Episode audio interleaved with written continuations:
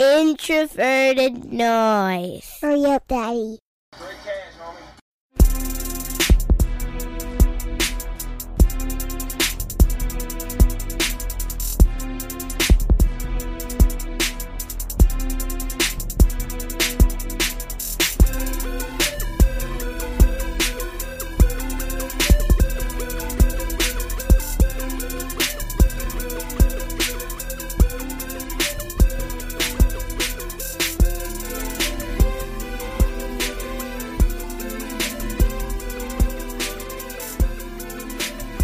All right, and welcome back to another episode of the Pocket Protectors Podcast. I am your host, Jayson Brown. You can find me on Twitter at BrownJason. And it's been a little while. I will take the blame for this one. I was out of town, I was doing some training, wasn't able to get on the computer to record with these wonderful gentlemen, but we're back here to get you ready for the final stretch of the season. And I'm joined as always with two of the smartest men on all of the internet. My man, fresh off the radio in Las Vegas, Dr. Eric Eager, my man, how you doing? How you been? I'm doing great. Uh, Vikings had a nice little bye week. Um, we also had a bye week from winning any of our bets this week, so that was fun. Uh, but the the interesting thing will be this Monday night, man. I think the Vikings are a little underrated going into this matchup with the Seahawks.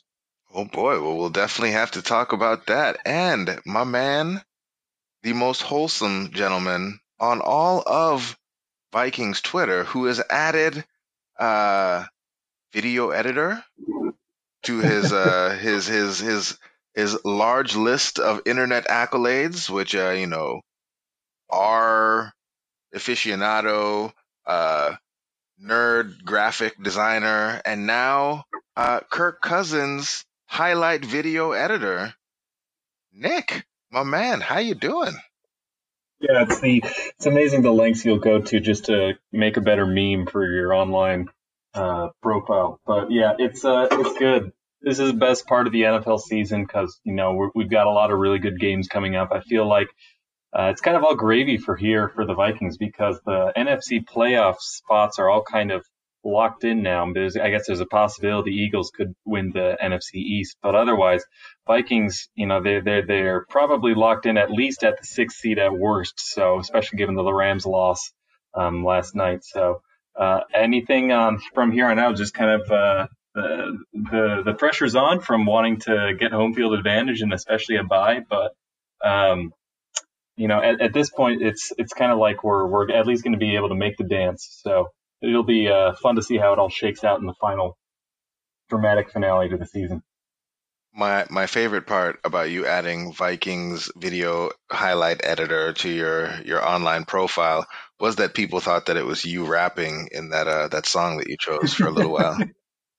hey, hey, you don't know it wasn't. Oh, the, But the best part about that Kirk Cousins highlight video is like you don't know how seriously to take it because it's like it's like the song is actually pretty legit, but but just because it's Kirk Cousins, you know, you you you, you we've entered like post ironic territory, but we're not sure if we're memeing anymore because he's actually playing really well.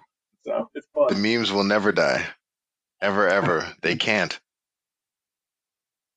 But we're gonna jump into it because, like you said, the Vikings are playing well. Kirk Cousins is playing pretty well. Eric is saying nice things about the Vikings. Vikings underrated. I mean, we definitely got to talk about that. So, with um, you know, some things that happened, a team that we don't love so much went out and uh had a result that we very much love to see, and it's kind of shaking things up. Like you said, uh, changed the uh, the playoff picture a little bit from what maybe we thought it was going to look like. So as we come down the stretch, Eric, talk to me, man. NFC North uh, looks to be anyone's ball game now. What do the numbers say? Do the Vikings have a chance? Are we going to be the team that comes out on top in the NFC North? Yeah, I mean, we have the Vikings actually rated sixth in our power ranking, Green Bay ninth. However, given the way that it's currently constructed, we have Minnesota and Green Bay basically both winning 11 games in our simulations, both making the playoffs 90% of the time. Actually, Green Bay is a little ahead, 90.5, Minnesota 90.3. However, the first game of the season was still looms large in the division title hopes with Green Bay winning the division 59% of the time in our simulations. Minnesota winning it 40% of the time. Chicago winning another like half a percent of the time. Um, so the Vikings are obviously in a driver's seat to make the playoffs uh, in the in the NFC, but they they have some ground to make up on Green Bay. And I think what's important, if you look at Green Bay's schedule, they basically only play one good team the rest of the year, and that's Minnesota uh, at US Bank Stadium. So um, if I'm a Vikings fan, I'm thinking, okay, we want to win the NFC North. Um, you know, you sort of think about that, and you know, if you look at the three losses that Minnesota has, um, you know, the two division losses are really going to sting if, for example, both teams, you know, both both teams can't win out. But let's say Minnesota wins out and Green Bay only loses to Minnesota, then I believe, given the fact that Minnesota will have had two NFC losses, Green Bay will have had two NFC losses. It goes down to the tiebreaker, which is division, and Minnesota would be four and two in the NFC North. Green Bay would be five and one, and that would be the tiebreaker. So that's why both teams basically have the same opportunity to win the same number of games and go to the playoffs, but Green Bay still holds a sizable advantage in terms of the division title because of their easy schedule and the fact that they hold a decent number of tiebreakers with the Vikings.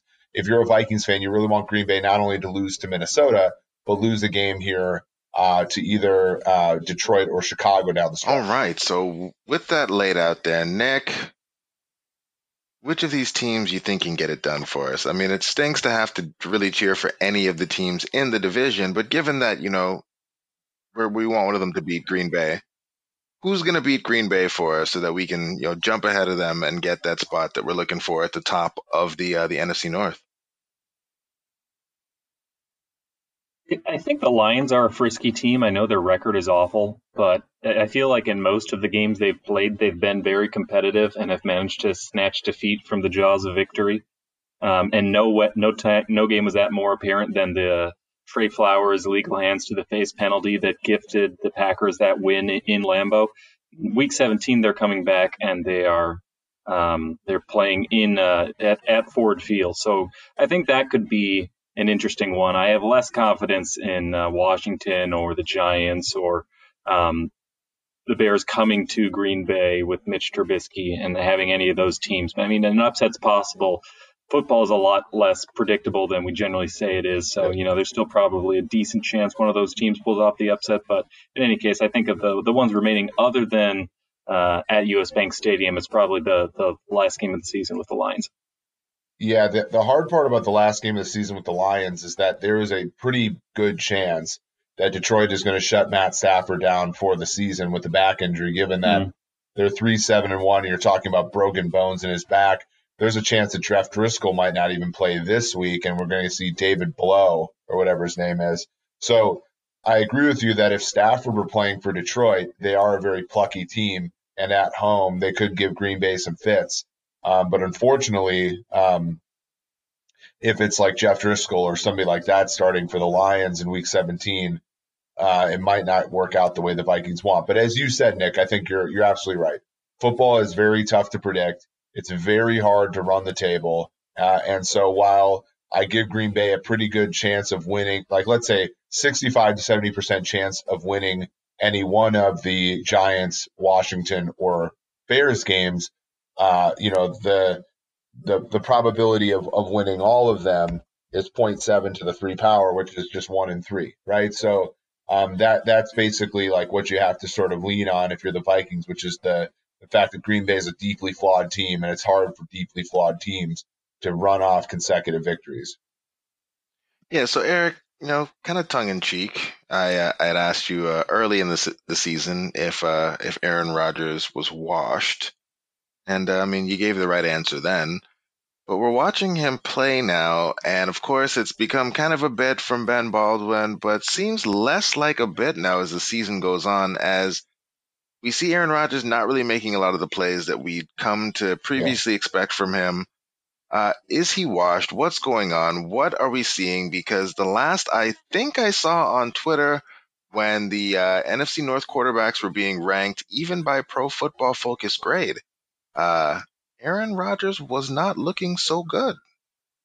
Yeah, I mean the thing with Rodgers is that he does not trust anything, right? So Um, he's always been a guy that you know waits until. So we saw the play against San Francisco, for example, where he threw the ball out of the back of the end zone, and Geronimo Allison, you know, ran out of the back of the end zone to catch it, use a yard or so out of bounds. If Rodgers throws that ball as he's breaking open, it's probably a touchdown. But he waits until he's absolutely open, and and he misses the guy, you know, timing wise.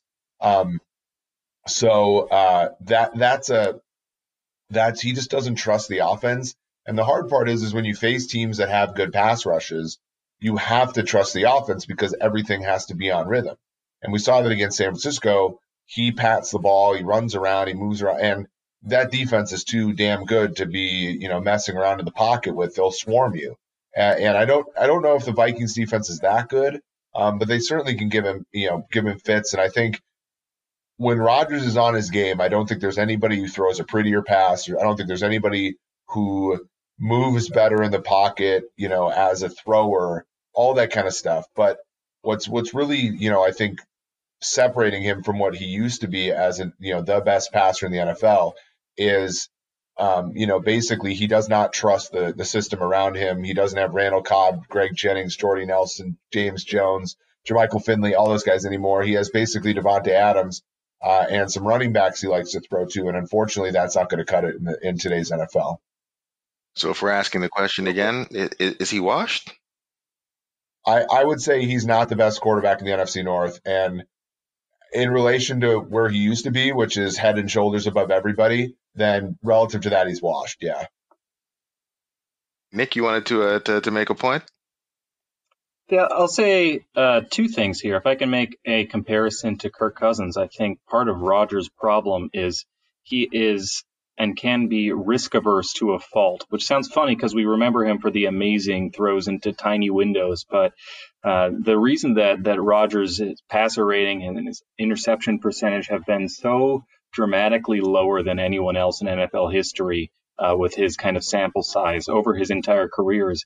Um, he just doesn't like to throw the ball into harm's way. And I think you're seeing um, since the later, well, even, you know, you could go as far back as the last five years since Rodgers kind of his efficiency dropped off uh, over those past five years. And I think it's it's connected that the, the, the skill of the supporting cast around him has not been as good, and he's been sensitive to that. So you're seeing him, and I mean that's why last year he led the league in throwaways, is because if Davante Adams isn't open, probably no one else is, and he's just not going to take a chance. He's not going to fire it into some tight windows. He's not going to muck up his interceptions in the stat column. So. Um, and that's generally a good thing. You don't want your quarterback to turn the ball over, but when it comes at the expense of making positive plays for your team, um, that's where we start to see uh, declines in efficiency and, and too many throwaways and, and not not taking chances downfield when you need to be aggressive. So um, the other thing I would say is, you know, this this year, if there's one thing that's been this year, it's been uh, in the NFL, it's been a changing of the guard at the NFL position. Obviously, Eli Manning got benched. Uh, Roethlisberger, who knows if he's he's done for in, in Pittsburgh. Um, and then Rivers also seems like he's he's dropping off. And then um, those so those are the three quarterbacks drafted in 2004 draft. The 2005 draft that was Alex Smith, that was Aaron Rodgers. So it's one year later. Rodgers is I think he's actually came in a little bit younger, so he's still only what 35, um, soon to be 36. But he's not the same physical talent, I think, um, in a lot of ways that you saw when he was winning multiple MVP awards. So I do think um, he's still capable of extremely impressive highlight reel plays, but the consistency isn't there for a lot of reasons. Um, and I don't think, I think he's still a great quarterback. I don't think he's in the top tier right now. Wow. I mean, I like it. I like it. You know, it makes sense, and I, I, I like that. I'm going to say I gave Eric some credit for being out ahead of this one and saying that you know the decline was here, maybe a little bit before everyone. I mean, Ben was probably the very first. He's been saying this for years now, but you know, Eric, it's our show you get credit here for being the first out there saying Eric Aaron mm-hmm. Rodgers, not the same guy anymore. But you made a comparison, Nick, to uh, our friend, the man of a thousand memes, Kirk Cousins. And uh, is it time? Because I know a lot of people, sometimes myself included, have been uh, a bit slow to uh, to give Kirk Cousins the the credit that uh, that maybe he does deserve for the level of play he's been able to maintain throughout the course of this season. And I mean, maybe before this last week, I think Lamar Jackson's play this week pretty much shut down those conversations. But there was even a bit of a, a bit of talk. You know, Stefon Diggs was doing the media circuit. He was saying that maybe Kirk Cousins should be viewed more seriously as an MVP candidate. Nick, now that we can unequivocally say that the Vikings have the best quarterback in the NFC North, where would you put Kirk Cousins in the MVP discussion? I mean, it's tough now with Lamar kind of running away with it a little bit, especially after that and really impressive performance against the Rams. Um, but I would say you kind of have your top tier with Russell Wilson and Lamar Jackson, and after that you kind of have a, a constellation of different guys with Dak Prescott and a few other guys. I think Kirk Cousins is in that second tier where he should legitimately be um, on the long list, but if we're talking short list, real contenders, I don't think Kirk Cousins has a comparable shot as Russell Wilson or Lamar Jackson. I think he is still very much capable of winning it, but it would take something like uh, dramatically outdueling Russell Wilson on Monday Night Football. That would be a good game to add to your MVP uh, resume. So, uh, hit, Cousins' problem is this: the statistical production is there. Um, I think he's first or second in, in EPA per dropback. He's I think third in PFF passing grade. Um, he's basically every efficiency metric. I think he's first in passer rating. Um, he's crushing it. He's first in um, completion percentage above expectation from next gen stats. So um, a lot of the predictive and the, the, the best descriptive results that, that kind of tell you which quarterbacks are playing winning football. Cousins is um, atop with all the other MVP candidates on every stat column. But the problem is he's facing the headwinds of being Kirk Cousins and having this reputation as this marginal borderline franchise quarterback kind of guy. And so you see this kind of seasons, you know, I don't want to compare him to Andy Dalton, but it's kind of like Andy Dalton back in what was that 2015, where everything was kind of going right and people just weren't sure, even though it was the best passing offense in football for a while there, just aren't sure if they're ready to buy in. Or to compare it again to, to someone we're familiar with, Case Keenum in 2017, people just aren't quite ready to buy in, even if all the numbers are there. So those are some those are some headwinds to to face. But I think if you're actually watching the games, Cousins throws is you know, this isn't a Case Keenum situation because he is really playing elite football. You know, regardless of what kind of quarterback he's been in the past, the throws he's making off platform into tiny windows, 50 yards downfield, 40 yards into the back of the end zone are just jaw dropping. And I think if you are being honest with yourself, you'd have to say that Kirk Cousins, the performance he's putting up, is as valuable and is contributing to the Vikings' victories as much as almost anyone other than I would say Russ and Lamar. All right. There, there's one thing I want to ask you before I get uh, Eric in here.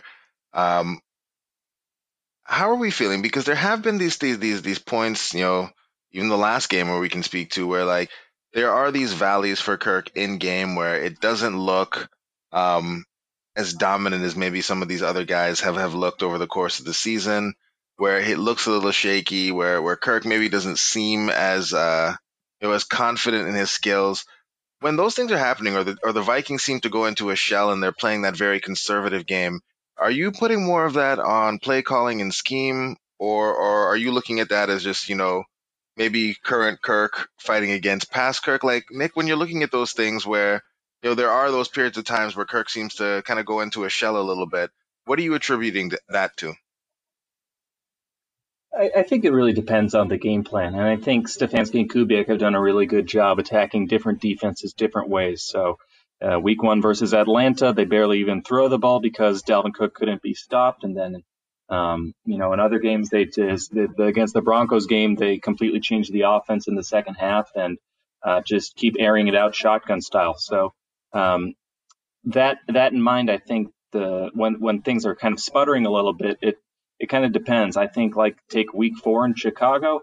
There you were seeing a Kirk Cousins. They were seeing an offense where they were they were designing plays that went downfield, and Kirk Cousins just wasn't throwing throwing it downfield. Um, whereas in the first half against Denver, uh, you know they were taking a lot of really quick throws and just kind of attacking the the, the flats and the sidelines with quick outs, stuff like that. Um, and and that wasn't Kirk being Cousins being conservative, you know, you might look at his average depth of target after the game and think, wow, like, you know, we, he was really being conservative, taking checkdowns. No, that's just kind of the, they were designed. That Denver defense is really good. And one of the best ways to attack a defense that kind of has everywhere covered is just to take quick stuff to the flats. Um, so I, I, I think it, it kind of depends. And uh, in different games, different situations, the reason Kirk isn't succeeding, um, Might have to do with his own lack of aggression that pops up at times, although has been significantly better than in previous years in his career. Might have to do with the game plan, just designing shorter throws, more conservative throws. Um, might have to do with guys getting open downfield, and might have to do with as in as in week two with Green Bay, Kirk just um, playing really poor football and having an off day. So uh, it, it, kind of depends on the game. I don't think there's any one single pattern you can point to. Awesome, thank you, thank you for that. And uh, and Eric, as we look at these numbers, obviously we're talking here, and a lot of the MVP discussion is built on. I mean, it's generally you know the quarterbacks that are playing well, but there's also narrative and things that are built into it. So when you're looking at I guess the numbers, uh, you know, WAR, EPA, whatever I guess you want to look at there. How do things shake out from your perspective in terms of which quarterbacks are actually the most valuable for uh, for the uh, the NFL this year? Yeah, I mean, to me, it's a one man race. Unfortunately, I, and I, you know, I was digging into the Ravens today, and it's one of those things where I think a lot, a, a lot of that offense deserves a lot of credit. And unfortunately, what that does is it takes a little bit of credit away from Lamar Jackson, um, who's been awesome. Um, and, and, it puts a little bit more my vote onto Russell Wilson, who I think, um, you know, the the wide receivers that he's throwing touchdowns to, Malik Turner, whoever the hell that is. Um, obviously, you know, Josh Gordon is, you know, coming off of, you know, being exiled again. Uh, you know, Tyler Lockett's had, you know, injuries uh, throughout the year. And then you know, they don't really have a tight end on their team, and he's still, you know, the Seahawks are nine and two, uh, and, uh, despite all those things. Um, so for me, uh, you know, I would say it's it's Russell Wilson, and then a few rungs down, you got to go uh, with players like Dak Prescott, um, players like Lamar Jackson, uh, and then and then deeply in the conversation, I would, th- would say it would be Kirk Cousins, and then before last week happened, I think you also had to make a case for Derek Carr. Um, that you know, as we know, the Raiders the Raiders team is horrible. Uh, and you know, a combination of Gruden and Carr got that team to two games above 500 going into last week. I think he's firmly out of it now after how badly he played last game. But yeah, I, I think Kirk is in the top five for sure, and and a guy that you really have to uh, you know consider if the Vikings win out, go 13 and three, uh, and, and, they get a bye in the first round. I think he's you know obviously in the conversation. All right. So, Eric, last thing I wanted to talk to, to you, obviously Nick as well, but I'll start with you on this one, Eric. The last refuge of the uh, the Kirk Cousins hater is he's being helped by scheme. They're doing too many things in the scheme to mask his deficiencies, and thus we shouldn't give Kirk Cousins full credit for what he is doing. It's not real. It's like Jared Goff in years past or other, you know, quote unquote gimmicky type offenses. And it's not actually Kirk's skill. It's Kubiak, it's Stefanski, it's play action. And so, Eric, um, I'm not sure if this is something we track or something that we're able to know or we're able to get to. But like, is there a way for for us to to look at what's happening based on the skill level of the players being put out on the field and the points being put up or whatever we want to see to have a good idea of which of these top quarterbacks are being helped the most and the least by scheme? And is this argument about scheme maybe making us overvalue what Kirk Cousins doing something that is actually valid? Yeah, and and uh, this is me typing right now, trying to find our coaching metrics. Um, but I I do know um, that the top three rated offensive play callers in the NFL right now are Andy Reid, Greg Roman, and Kevin Stefanski.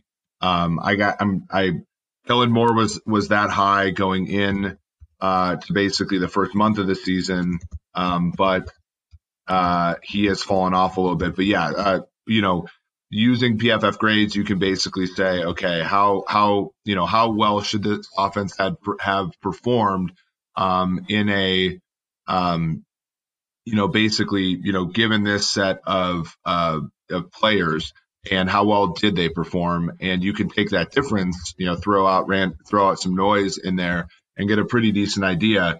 And, and the, these are the coaches you get. Yeah. So Reid, Roman, Stefanski, Kellen Moore, Cliff Kingsbury, Sean Payton, and our old friend Norv Turner. Uh, so those are the guys that are getting the most out of their uh, basically their players this season, and that seems to make a lot of sense. Um, uh, you know, as, as, teams that are sort of overperforming. Obviously, Reid, um, you know, Patrick Mahomes is, is, awesome, but he also had the two games with Matt Moore. Stefanski, Moore, Kingsbury. Kingsbury took an Arizona team that was the worst offense in the NFL to an offense that is pretty, you know, representable week to week now.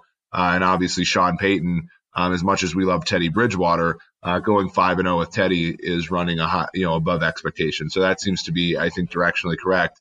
Uh, and, and, so, yeah, I mean, Stefan, you know, we're seeing, you know, we're seeing up, you know, obviously plus play out of Lamar Jackson. We're seeing plus play out of Kirk, obviously, and uh, you know, Kyler Murray as well as as Dak Prescott, and uh, that can be attributed, I think, a decent amount to coaching. So I know that we've talked earlier about my coaching being something that is or can be a bit volatile.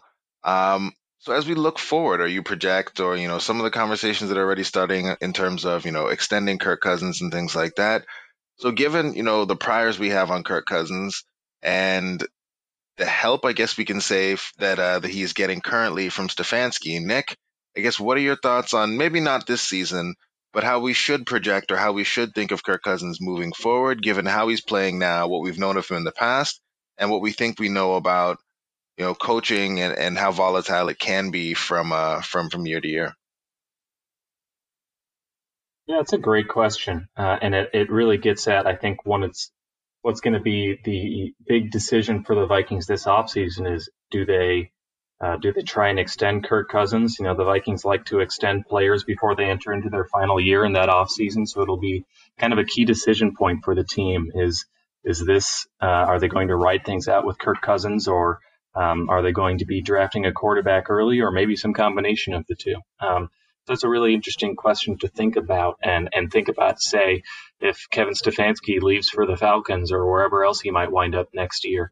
Um, do we feel confident that Kirk Cousins can repeat this performance uh, with somebody else as his offensive coordinator? I, I think you definitely um, have to be a little a little leery just based on you know Kirk Cousins is he's not a young quarterback. He's uh, we have a significant body of evidence to say here are some things that Kirk Cousins does well. Here are some things that Kirk Cousins doesn't do well. And I think if you're looking at his pro scouting report, um, you know there are a few things that you would say are a little bit better. He's probably been a little bit more accurate than um, I had previously expected him. You know, watching his Washington tape, I thought he was good, um, but in the past couple years, we've really seen um, oh, I, I, don't think it's an exaggeration to say elite accuracy. He's been one of the most accurate quarterbacks in the NFL, um, and over the, that's over two years. So that's that's something that's good to see. He's been better under pressure, um, and his his passing statistics under pressure have been particularly impressive. But I think on film he's been a little bit better. You still worry a little bit about the fumbles. You worry a little bit about sometimes um, he doesn't sense blindside pressure, or sometimes he doesn't um, against interior pressure, he doesn't really know what to do. Uh, is, you know, where, where Tom Brady or Drew Brees would just sort of sidestep and, and uh, navigate a, a, a, condensed pocket, Cousins kind of won't. So that kind of gives you some pause.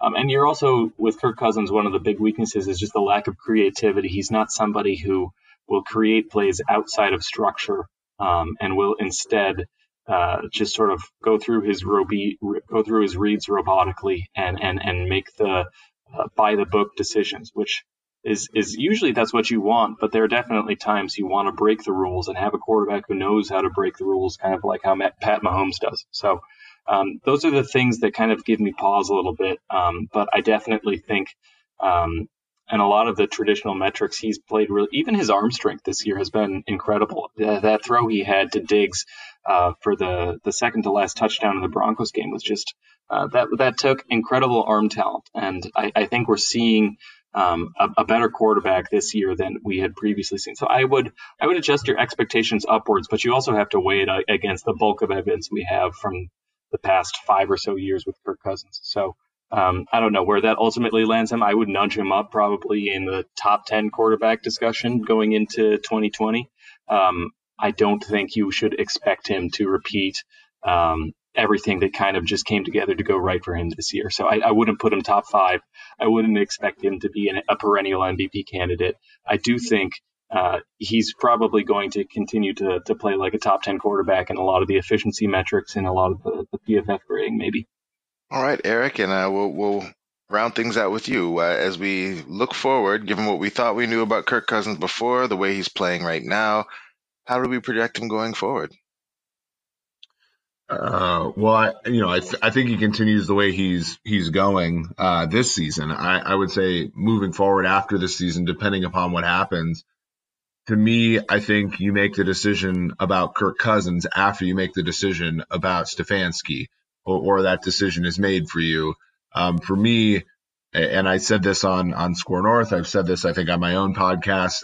The for me, if I'm the Vikings and it's a decision about extending the Zimmer tenure or losing Stefanski, I'm taking Stefanski um, because of just the way in which how limited you are if you're a defense first team and how committed Mike Zimmer is to keeping the defense at a certain level, sometimes at the detriment of the offense in terms of free agency and the draft and so forth.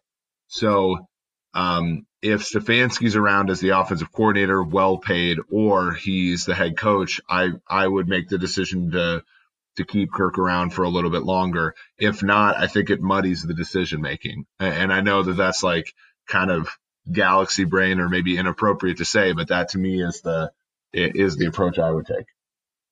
All right, well there it is. Uh, that is it. That is all. Before we get out of here, Nick, uh, anything we should be on the lookout for? You chopping anything else up to uh, get us ready for this upcoming week? Uh, any articles? What's going on? Anything you cooking? You know, I, have been kind of wanting to write an article about Kirk Cousins' MVP candidacy and sort of go through the reasons why. Actually, you know what? There, there's a legitimate case to be made there, and then also look at, hey, but you know, there's also some significant um, objections to that that you're kind of going to have to deal with if you actually want to be serious about his MVP candidacy. So I've been thinking about writing that article, but I don't know if I'll have time. It's been pretty crazy uh, with work and personal life, but um, uh, I'll, I'll, try and get to it if I can. All right, and uh, and Eric, have you added any new offerings to your ever-growing portfolio of uh, media responsibilities? You know, I didn't. Uh, I, I, this week is a little bit uh, tame. I'll be on the Daily Line on NBC uh, on Friday. Um, we have a couple articles coming out with spread picks, although uh, you know this is how sort of tricky it is. We were going to write up the Bears minus two and a half, and overnight it's gone out to minus three and a half, which no longer has any value. So I don't know exactly what we're going to do with that. Um, and then we'll write a spread, spread picks article for the Sunday and Monday games. Um, other than that, uh, doing a little bit more work on uh, some research and development uh, internally for us, uh, which is a lot of fun, um, and uh, doing some projects for some NFL teams, you know, so for some teams this week. So that's uh, that's exciting stuff. You get to, you know, some of these teams I think are you know full full speed ahead towards the playoffs, and other teams realize that they don't have a whole lot left, so they're starting to think about the off season. So um, yeah, I'm excited for the game Monday. Uh, I think it'll be awesome to see our Vikings in action against a team that I think is pretty flawed, but has the best quarterback in the NFL. So uh, just a just it'll be a fun week of football, guys. All right, and uh, I guess last thing, keep lying saying the last thing here. Just one word answer, Eric. Vikings get it done. Uh, yeah. Let, let's just go with it. Let's go with the Vikings. All right, and uh, and Nick, same question to you: Do the Vikings get it done? Yeah, I think so. All right. Well, there it is. Look at you guys. Nick goes with Jeff off... Dubay. Jeff Dubay back in the day. Yeah, I we, think so. Yeah, we we started off here, you know, with positivity. Eric saying the Vikings are a bit underrated. You hear that flip? Eric said nice things about the Vikings round it out, bring it all the way home. And I heard a guarantee of victory. That's all I heard. So, uh, listeners, as always, thanks for sticking with us, gentlemen. Thanks for making the time. And uh, yeah, we will talk to you soon. Have a good one.